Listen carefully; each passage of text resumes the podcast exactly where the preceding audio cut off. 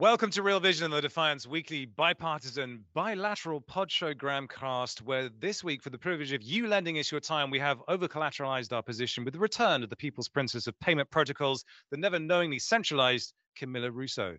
And joining us once again is Real Vision's Pied Piper of Price Fluctuations, Elaine Lee. I'm still Robin Schmidt, and I make videos in it. Well, as you might notice, things have changed a bit here at uh, Defiant Manners. Camilla, how are you? Elaine, how are you? You've actually kind of matched the backgrounds weirdly, both of you. Brick, loft. What's going on? Industrial chic is the name of the style. Uh, yeah, she yin to my yang, baby. Um, hello, everyone. It's nice to see you guys again. So, I guess it probably should give some context to this. Uh, we are going to be discussing a lot of metaverse and NFT concepts in this episode, particularly when it comes to little pods of space that uh, companies are using as their offices in the metaverse. But we at the Defiant are, are kind of trying to push ourselves into a new era of production. And the way we're doing that is through virtual production. So I'm currently sitting in a green screen studio, which you can't see at the moment, but it looks like I'm in this kind of weird, um, abandoned building somewhere that's been overgrown by leaves this is not a static background. This is in fact a live background that's coming out of Unreal Engine. And so we decided this, towards the end of last year that we were going to kind of switch things up and start producing stuff using the best kind of new weird game engine virtual production technology around. So I have a technician over there who's going to give you a little taste of what's actually going on here. So he's moving the camera around in oh, real time. So this these are scenes which have been photo scanned, like 3D photo scanned. And so they're completely photorealistic, but they're also, this is all real time. This is just coming straight out of the game engine. And he's moving around there. You can see all the texture of the the concrete. It says, I'm a panda there. You know, this could be a, an NFT bolt hold. But the, the reason we're doing this is because uh, metaverses and making content in the metaverse is very problematic at the moment because the tools are designed for the lowest common denominator. They're, they're, designed to make it easy for people to come in and just play the game on the lowest spec system possible. And for us, that's that's like, yeah, but we want to tell richer stories and we want to take advantage of all the tools that are available to us. So if I ask Alp now just to change what time of day it is, he will be able to go into Unreal Engine and change where the sun is just on the fly so hopefully he's going to be able to do that right now. You saw him moving the camera around, but this is all happening in real time. Like I can just say, do this, do that. Uh, we can also use MIDI controllers so that I can have a little camera you, system can here. Can you like drop something on your head, Robin? Al, can you just like find like some rock or something? Can you put it on top of Robin's head? Is this how it works? He can't hear you. Thank God. Oh. so, so the so the the issue is that I'm currently on a green screen. So Alp, if you if you can show camera two, you can give people a kind of glimpse of the setup here. So this is where, where I am at the moment. So I'm in a studio with a green screen behind me, and an Unreal Engine is being projected onto that green screen. So wherever the oh. wherever's green oh. is Unreal Engine. So that's camera two. That gives you sort of a, an idea of the setup that we have. And then if we go back to camera one, so janky the setup at the moment, you'll be able to see me in the environment, and it still looks a bit fake. Where we're moving to is that I want to go full virtual. So I'll be a virtual character puppeting a virtual version of myself in real time using something like this. And this is a, a motion capture um, rig that you attach your, your phone onto. And then, as you said, I would be able to have a rock drop on my head and it would actually interact with me in real time. We could set up collision and we could also do it so that, you know, if somebody said something provocative, I would be able to make my hair stand up just by triggering something on on a device, a MIDI keyboard. So this is basically the, the opportunity in front of us is to tell really dynamic, rich stories that really express the best of like what full freedom in a metaverse can look like and where it can go. And the thing is, like, there's no reason to do this, but we are explorer creatures, and we feel like if we really want to be a news organization that tells the story and we were talking about this last night, Camilla. We need to be telling it from the inside out. And that was such a big theme of, I think, what drove our success last year is we are embedded, we are legitimately inside this space, and and we are able to tell that story from the inside out. Cami, yeah, I know you had lots to, to, to say on that in terms of just not being Bloomberg and not being that that same idiom. Yeah. Um, well, I mean, super excited to see the virtual studio uh, coming along and to, you know, bring our Real Vision friends into this uh, new kind of uh, phase of storytelling. Um, it's it's super exciting. Um, and yeah, like what I was, what we were talking about yesterday is that, you know, it's the perspective of where the Defiant is um, telling the story of of the metaverse is from from the inside and so like the way that we are representing it with videos is like literally from a virtual world like inside a virtual world. Um so yeah that's that's our our our goal is to um you know tell the story of defi and web3 objectively and uh, professionally but um as insiders. You know we're we're not kind of stepping back from a distance and looking down on this kind of new innovation, uh, we are in in it, um, and hopefully that that can bring a a closer um, and deeper uh, perspective on what's going on. So, yeah. Uh, with that, like we, we can we can get into our perspective on uh, the past week's stories, right? Well, yeah. So one of those stories was the news that FTX, Binance, they were building offices not in an Ethereum metaverse, but in a Solana one called Portals. Elaine, d- did you pick up that story? Does this kind of resonate yeah. with you at all? I mean, that's correct. I mean, looking at that sort of setup, I'm loving this because you know, I'm a gamer and it's pretty much like Call of Duty, but like actually using it for everyday life now. And we need to get, you know, involved. And most importantly, this is the sort of you know virtual sort of space that we're providing for the mass right but on the blockchain. So it's truly um, a sort of incredible sort of momentum that we're seeing um, right now to as a new way to tell stories. But what's really cool about um, putting offices in the metaverse is that you know you can skip travel time right? And then you can go to these places. And yet like you said you know binance is built on um, solana but then you know um, south korea i think is uh, making uh, moves into the metaverse as well with their embassy. And you know, I know that government officials are actually talking to builders um, in the metaverse space at the moment. So, you know, there's no exception to see crypto giants like Binance to, to only follow suit.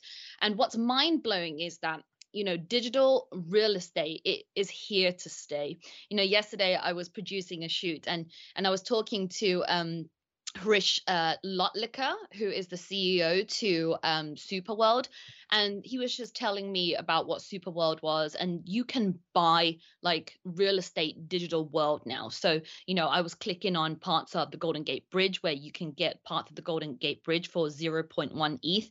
So you know, it, is that something I'm gonna go as my patch of the world that belongs to me in the metaverse? You know, it's so exciting and you know, then I sort of moved on to the conversation where I'm like, but what about space in the metaverse? And then before he started talking, he was just sort of like, Elaine, we need vodka for this. And I was like, all right, fair enough.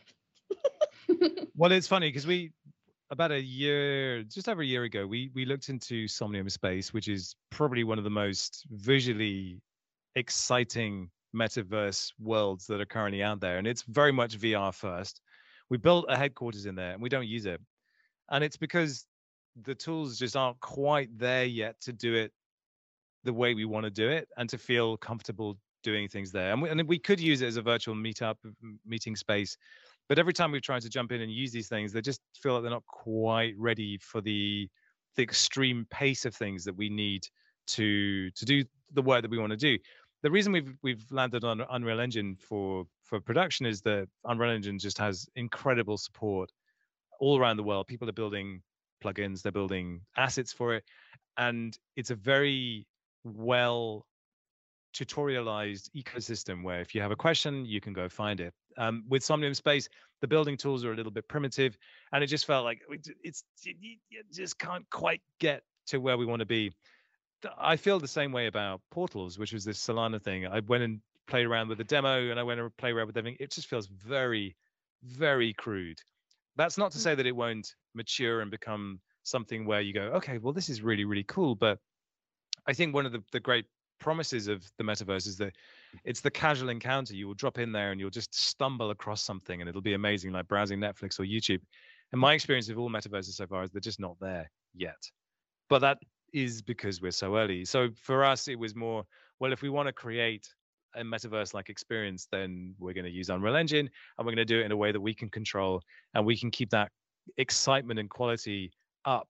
And what's interesting about building things in Unreal is that you start to think about things in, in a very, very different way. We can create an environment that you could then play as a game because they're the same engine, they're the same tools. So you could you could release it on Steam and say, okay, so this month we talked about, for instance, lending protocols. You could build an entire level where people could go and explore lending protocols, but play it as a game. And maybe there's like NFTs that they could pick up as well. So we're talking to a company about how we would integrate NFTs and use them as your avatars directly within an Unreal environment. That's exciting for me. That for me feels more, much more like the metaverse than some of the experiences I've had um, on these Ethereum-based or blockchain-based platforms. And of course, it's, again, it's just early days, but it's like it all feels like a little bit like yeah, digital land, woo, and then it's like crickets for five years. So yeah, I'm a little bit skeptical about all of that stuff, but also excited as you are to build and express ourselves in this digital world but for me, it's going to be this and not um, not portals. Cami, any thoughts?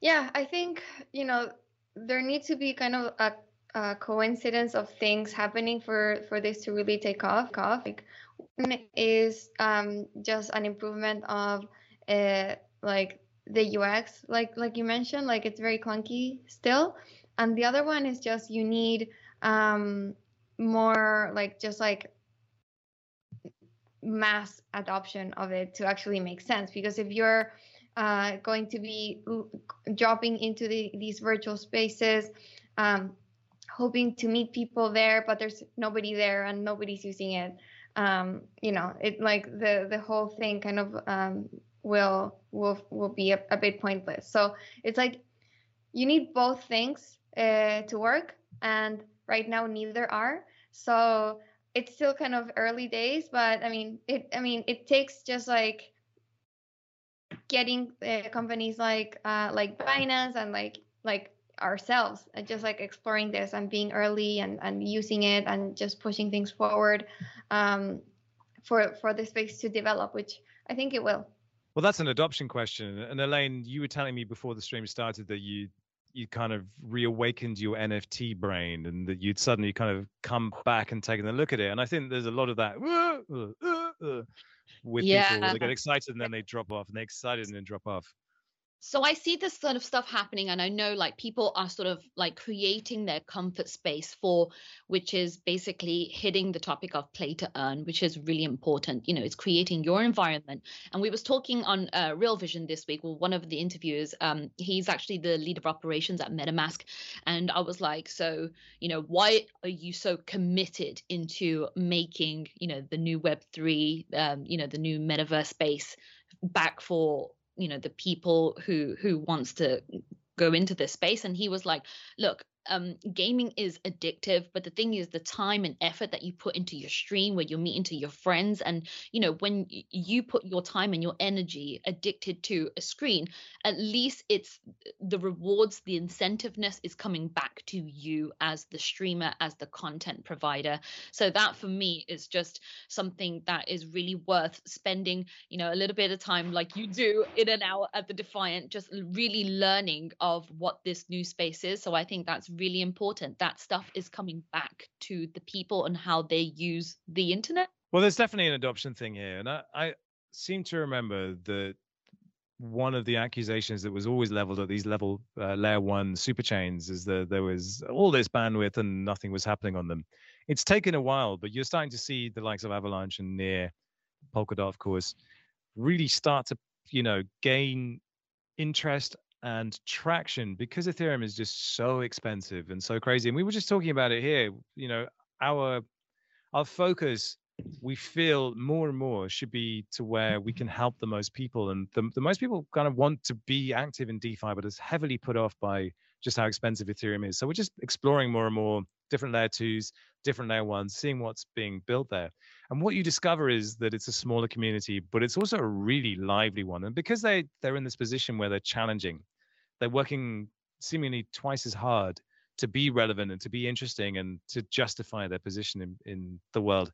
And that's really exciting. So I, I'm very keen to to keep doing that that job and and just going and exploring what's being built elsewhere uh, because I feel that there's some amazing stuff out there that probably doesn't get enough light shined on it. It's in a very niche way, and I think that's one of the things that we've been good at with the definers, keeping an open mind, saying doesn't matter where you are, if the innovation is good, we'll take a look at it, and we should definitely do more of that. Oh, and I think right. the, the one of the interesting things is OpenSea has been this kind of Binance-like monopolizing force in the NFT market, but starting to be challenged. And I wonder if Camilla, you, you've seen anything that's popped up that's looked like it's you know going to mount a significant challenge to OpenSea's hegemony in the market? Um, we've seen a, a bunch of OpenSea challengers pop up in the past uh, couple of months. Um, the latest one uh, just had an airdrop. Uh, I think it was this week. LooksRare.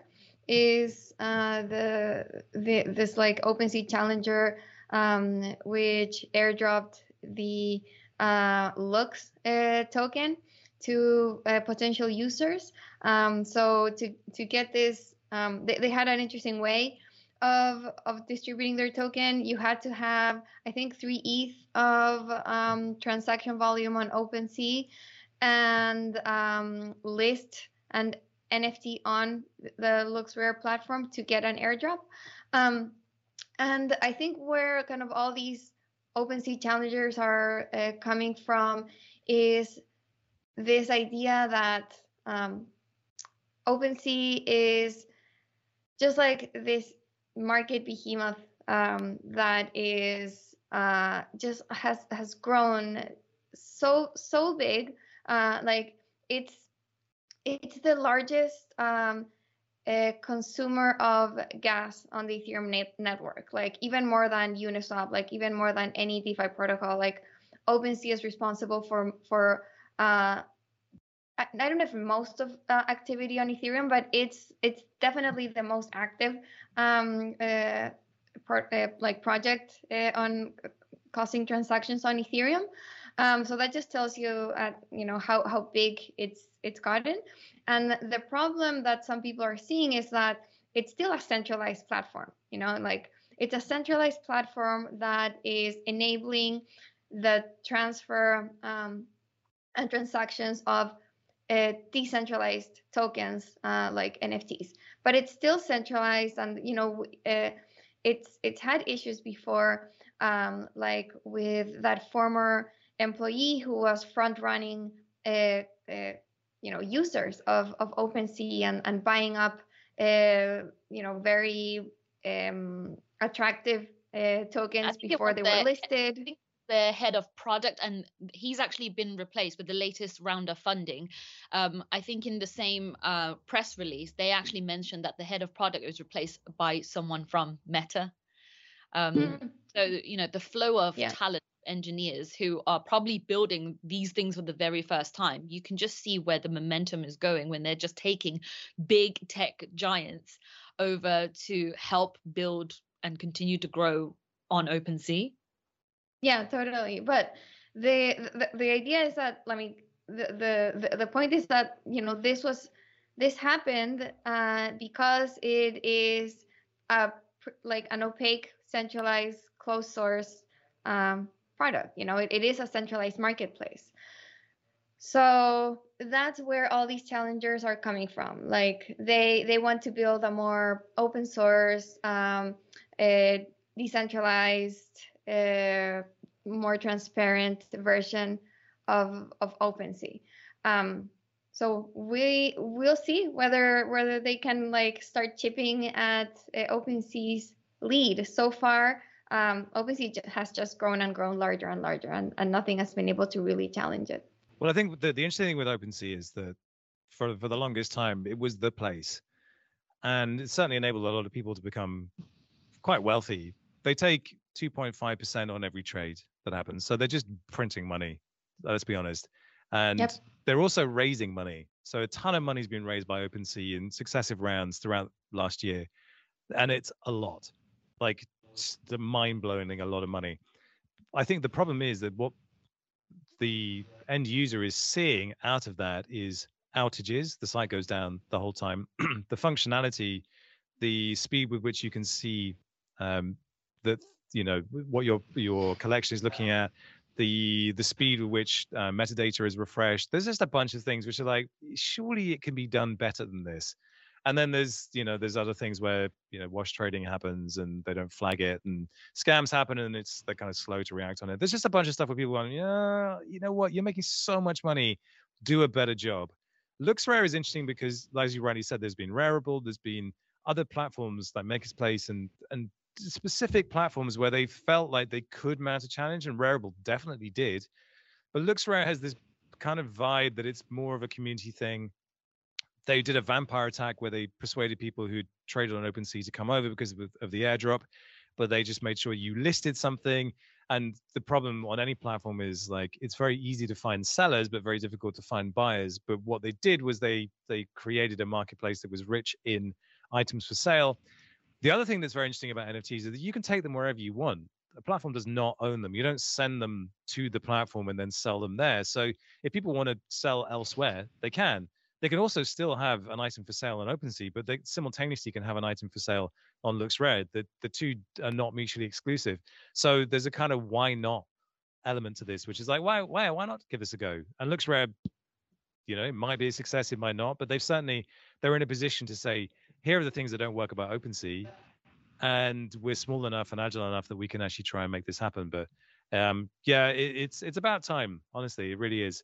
Because uh, OpenSea was it's just ah, it's just like so much they could do, and then there was all this kind of chat that they were going to drop a token, because if OpenSea did a token, then a lot of people would be like, "Wow, we get a lot of money out of this." You know, it's like when MetaMask token, when OpenSea token. Uh, there won't be an OpenSea token.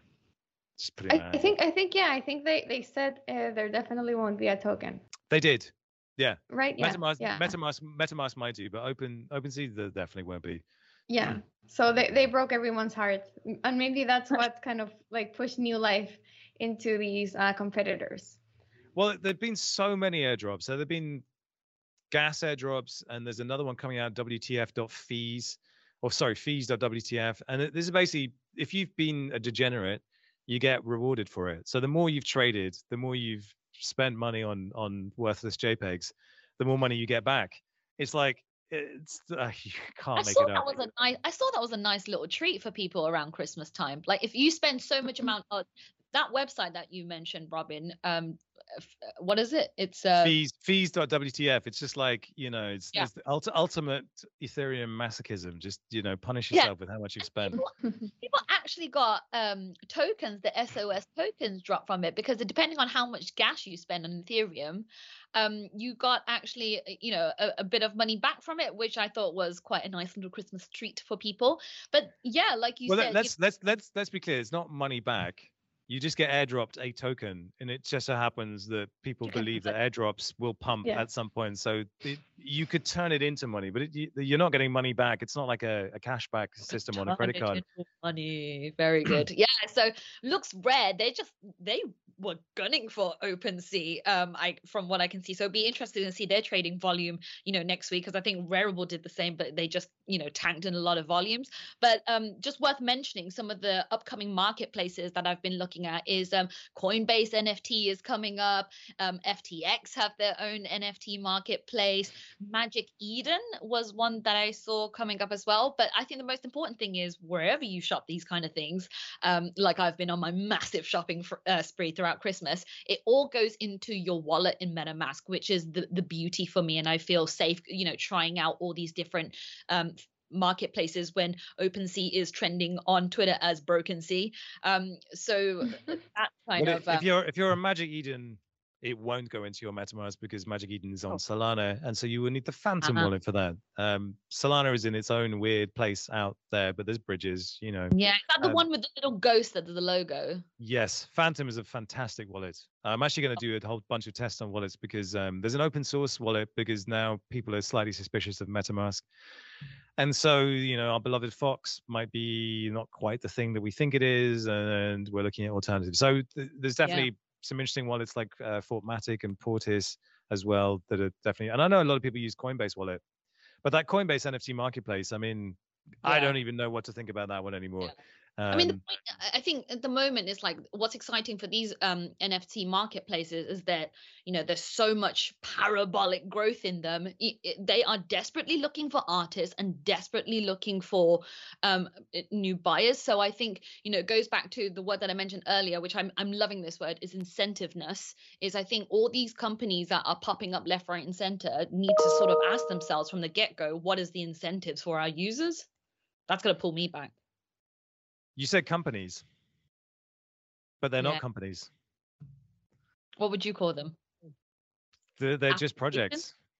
Projects. Yeah, they're just projects. Well, Coinbase is a company, and I think you know it, it it'll be interesting to see um, what their marketplace does. Like it, it, they obviously have such a, a huge pull um, on like just like crypto trading and us like I, I don't know how like what was the latest uh, number of uh, customers they have, but they have like millions of people uh, there already. So um, maybe maybe they are kind of the OpenSea uh, competitor, even if it's it doesn't come from just like the this like community open source decentralized side of things, and it just comes from uh, from CeFi. Maybe that's kind of what what really kind of can challenge um, OpenSea. I'm wondering if um, the next evolution, though, will be from these markets becoming more specialized because right now OpenSea just like has every NFT in the market uh, traded there. Uh, Coinbase will do the same. Um, Rarible, uh, like all of these, uh, uh, they, they just like offer everything. Um, so I wonder if the next phase will be just like specialization. So maybe uh, there will be just like a music NFT uh, marketplace. Uh, there, there, there can be others that are just focusing on avatars. Uh, maybe there's a marketplace that is just for like physically backed um, NFTs uh, and so on uh, for like um, apparel and clothing. Uh, like Meta Factory is, is kind of that. But um, it, it feels like a generalist marketplace. I don't know if, if that's going to be the most useful thing going forward because in the end, like you have just like very specific use cases and, and you'd you'd want to visualize these different NFTs in different ways. So maybe something that just like generalizes the view isn't the most helpful thing for buying and selling uh, these tokens. Well, that's an interesting point because you'd think that it would work that way. I suspect what what it's going to be is you, you want it to be much more like a mall. So OpenSea, for instance, would be the mall, but within OpenSea, you'd have different storefronts, and there, you know, you'd still hmm. get the footfall through that particular platform, but then you could be directed to a place where you felt, you know, in, in a sense, it's more like eBay or Amazon. You know, you have Amazon resellers and stuff, and affiliate programs and all these kind of things. I suspect a, a scaled up version of that looks like that, um, and with hmm. reputation at stake as well, that that could make things very very interesting. Uh, and then if you could, you know, give storeholders the ability to launch their own reward program or a token or whatever it might be, then you know the more you shop with them, the more rewards you get. That that would work, but you need to have an umbrella or a mall kind of concept around there. Weirdly enough, that brings us right back to the metaverse, where you could visualize that and make it an you know an interactive thing where you could actually go and do that for real. Uh, you know, all of these things are possible, and uh, somebody's probably building it right now. Uh, definitely interesting. So the the final story we wanted to look at was to do with just the amount of money that went through uh, rug pullers and black hats in DeFi in 2021. So there's a report on the Defiant, 2.2 billion dollars. Camilla Russo. It's a lot of money. it is. Yeah, uh, I think it was um, a record for uh, money lost in like crypto um, scams and and rug pulls and just like um, hacks. So um, that's unfortunate. I think it, it comes with just there's more money flowing in crypto, more more volume, more more projects. So obviously, like the the level and the amount of like money that's being hacked will grow together uh, with the space. So I mean, that's that's kind of like a, a, a caveat to look at. Um, but I think you know this is definitely something that uh, crypto and, and DeFi needs needs to work on. Just like make the space safer uh, for for users. Um, a lot of this is is just like simply um, education. a lot of these hacks happen by people like just giving away their seed phrase, uh, and and we see it all the time. You know, like that's the most common scam. Um, people pretend to be MetaMask support on Twitter. They get on a call uh, with with people or like send them a link that uh, prompts them to to put on in, in their seed phrase and newcomers in this space don't realize that they should never give away their seed phrase and they do and then hackers just have free access uh, to to the victims wallets. So it's a lot about education. Um, i think uh, there needs to be insurance uh, decentralized insurance being um, developed to uh, to if not prevent these hacks at least kind of um, uh, compensate uh, victims for for when when they are hacked. So it just points to you know there's there's a lot of work that uh, still needs to be done on on making the space safer for sure. And I'm just going to plug a video that we made about being safer and smarter on MetaMask. You can check it out on our channel.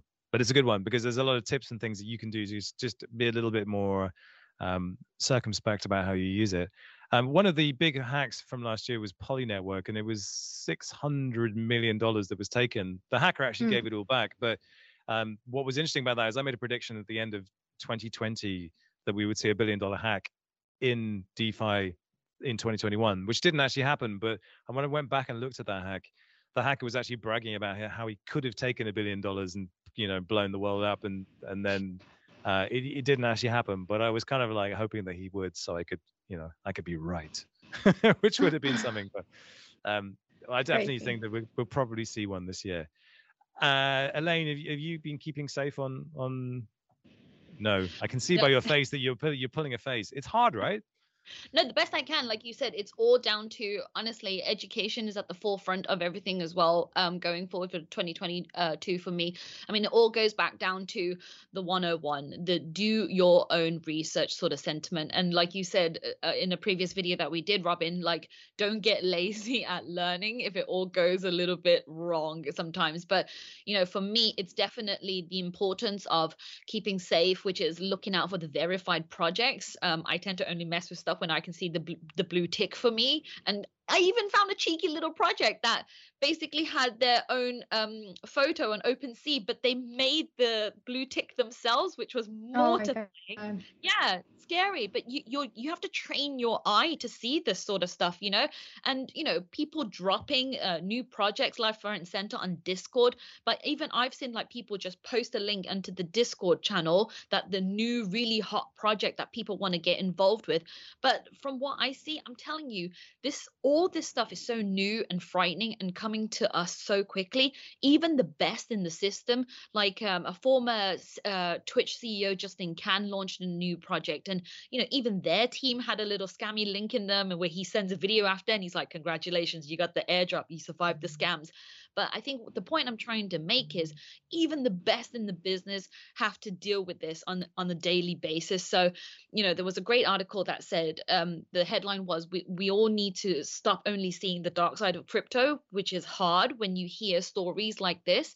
But i think you know you got to ask yourself how has sort of crypto changed your life over the past year financially and mentally? And this digital asset space is moving so quick so you know but such as life. So for me, do things at your own pace, mm-hmm. learn at your own pace. The importance of of looking at projects that like have that the track record because some of it is is education, but some of it is, you know, hackers just finding a bug in the smart contract and exploit or or a vulnerability and exploiting that uh, vulnerability to to manipulate the the like whatever DeFi protocol to give them uh, tokens at a cheap price or just like a, a series of um, like financial like very sophisticated manipulations that's not as straightforward as just like oh i am gonna take your fund from from your wallet. It's it's more about like financial manipulation and and exploiting vulnerabilities and in these defi protocols. So some sometimes you know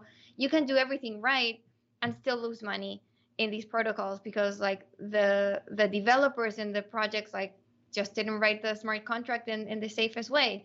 So the best way and i think the only way to um, prevent uh, losses from that is just like looking at and using uh, products with a track record that have been um, uh, working for a long time without hacks that have had you know uh, lots of money um, transacted and, and ha- haven't been hacked. Uh, so I, I, think that's kind of another precaution that uh, users like should should take so Elaine, you were talking about how people look at crypto as the dark side, and it, CoinDesk, mm-hmm. sorry, Cointelegraph decided that they would post a story about how CZ is now the richest man in crypto, but he's now ranked a number 11 on the list of the world's richest people. No, just damn. behind, just behind Larry Ellison, Steve Ballmer, Warren Buffett, Sergey Brin, Larry Page. Now these are big names, established names from the world of technology, and if you see CZ pop up on there, then it's like, okay, okay, I mean, ninety-six billion dollars. I'm not sure what I would do with that, but it makes that six hundred million that was taken from Polygon Network seem ridiculous. But it does just go to show that you know there is we're getting on the radar in weird and wonderful ways, and and those who are skeptical of the space, I think there's an equal number of people who are bullish on the space, and I guess we just have to keep figuring it out. Uh, there's not much more to say than that, really. It's it's going to be a struggle, and somehow we'll we'll get through all of this intact and hopefully still holding all our NFTs in our hardware wallet. Yes. Mm-hmm. Uh, sure. Cami, one last update from you. How is the film going? How did the NFT sale go? Because I don't think we we I don't think we've heard from you since you actually launched the the movie. Well, the movie itself hasn't launched yet. I think there's uh, a couple years in in development for that. Um, we are working behind the scenes to have uh, an, a, hopefully a, a, a, very nice announcement uh, on like the movie production itself. Um, but the first installment of the um, Infinite Machine uh, NFT collection was sold um, in in December. Um, and that did really well. Uh, we, we sold the first 2,100 uh, tokens of the 10,499 uh, collection. And it, you know, it, it sold out in, in a day, and we raised uh, the, the first uh, around uh, 700,000 um, dollars from that. artists in this project get 22% of all sales. So, you know, the 36 artists that are are participating in, in the project uh, got a bit over uh, one ETH for Christmas. So, you know, these are artists in emerging nations uh, like Cuba, Venezuela. So, one ETH um, makes a difference. So, for me, that was that's like one of the most uh, exciting things about this project, just like highlighting these emerging artists from uh, developing nations. Um, and then the next sale for the project happens uh, this Sunday. Uh, we will do um, an, uh, an OG, second OG mint uh, this Sunday. um, and so check check the project out. The, the art is really stunning. Uh, the Infinite Machine collection. So we're selling another 3,000 tokens um, for first the people in the whitelist will be able to mint first, and then um, after they've uh, gotten their, their chance. And if there are any tokens left, it will be open to the general public. So watch out for um, an announcement uh, soon on, on the Defiant with all the details. Uh, we'll uh, have the link there and everything. So hopefully, uh, you know, those interested can uh, participate and help fund the movie of the Infinite Machine. Yay! Elaine has Infinite Machine token. NFT. Look at that art. It's it's beautiful. I had to. It was it was beautiful. Uh, I mean, I just did it like when I had time out of the Christmas holidays, and I was like, "What's going on in this world?" And I was like, "Oh my goodness, I ha- I just had to get one from my girl." So I love it. Was, it. I love yeah, it. Awesome. So yeah. that was a story yeah. that's going to take a little while to come to the screen. But uh, talking of things that deserve to be on screen, I think you can agree that we did. And our little weird space here, this happens in real time. We are just piping just pure goodness to you weekly. This was the Defiant versus Real Vision. And we will back next week at the same time, probably something like that. This is the internet. Who knows? Anything could happen. I will see you on the next one. Bye, guys. Bye. Bye.